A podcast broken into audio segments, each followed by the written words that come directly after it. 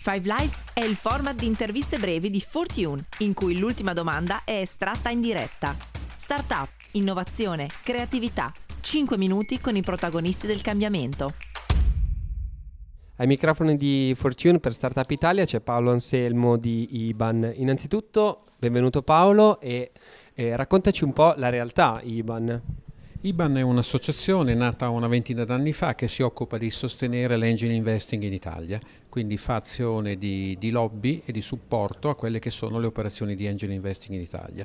È chiaro che eh, sostenendo e supportando quello che è lo sviluppo degli investitori in modo indiretto aiuta anche eh, le imprese start-up che poi sono l'oggetto principale dell'attenzione degli investitori se volessimo scattare una fotografia in Italia e in Europa, quale sarebbe la situazione lato investing? Ma, eh, diciamo, se noi parliamo di lato investing eh, senza fare una discriminante di genere, è chiaro che l'Italia in questo momento è per una serie di motivi penalizzata. Eh, non basterebbero certo 5 minuti per spiegare del perché è più penalizzata che altre realtà.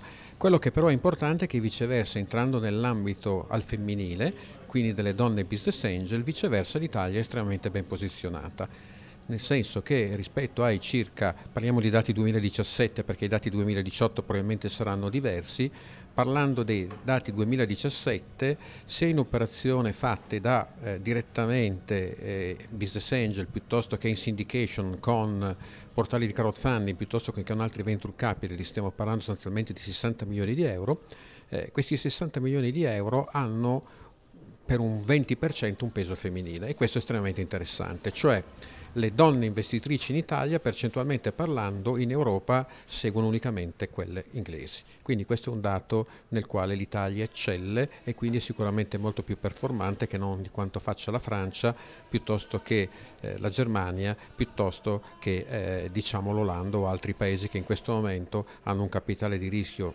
a livello di angel investing superiore. Eh, proprio per questo motivo abbiamo deciso nell'ambito di questo evento di, di, metà di dicembre di andare a analizzare il più nel dettaglio, quindi abbiamo fatto un focus particolare sull'engine investing al femminile per andare a vedere un po' quello che è l'apporto. Eh, ci siamo resi conto che il patrimonio immobiliare delle investitrici donne italiane è molto simile a quello europeo, Mediamente vengono fatti investimenti intorno ai 25 mila euro per ogni startup, c'è una certa prevalenza nell'investire al nord e una certa prevalenza da investire in modo singolo da sola. Eh, al sud c'è ancora un pochettino da fare. Eh, questo perché probabilmente ci sono meno dirigenti o meno imprenditrici di successo al sud, perché tipicamente eh, la donna angel italiana è una dirigente imprenditrice di successo, quindi forse diciamo, il sud patisce un attimino eh, questa eh, maggiore effervescenza di crescita della quale viceversa il nord non ha patito. Eh, quello che è interessante è che comunque è estremamente rigida nelle proprie valutazioni, cioè se fa due investimenti l'anno ha valutato più di 10 progetti. Quindi ha un approccio, non voglio dire maternalistico, ma sicuramente molto critico da questo punto di vista, quindi è tutto meno che non attenta. Eh, non è giovanissima, nel senso che ha tra i 40 e i 50 anni, ma questo perché comunque porta all'interno dell'impresa investita eh, tutta una serie di competenze fondamentali e chiaramente un ventenne non può avere le competenze che in questo momento ha una quarantenne. Un altro elemento particolarmente interessante che ci pone all'avanguardia rispetto ad altri paesi europei è che è in possesso di titoli di studio superiori particolarmente significativi, cioè spesso e volentieri non sono in possesso unicamente della laurea magistrale, ma anche di dottorati di ricerca. Quindi l'apporto all'impresa investita è estremamente significativo. Eh, due ultime battute sui settori. I settori sono quelli che in questo momento possono rappresentare una rapida exit e quindi il mondo IT, il mondo ICT, il mondo digitale, il mondo dei servizi finanziari, il mondo diciamo del commercio e distribuzione con modalità innovative. Quindi una forte attenzione a investire seriamente non in modo compulsivo, ma dopo aver fortemente meditato, in settori che possono garantire una rapida exit auspicabilmente di successo.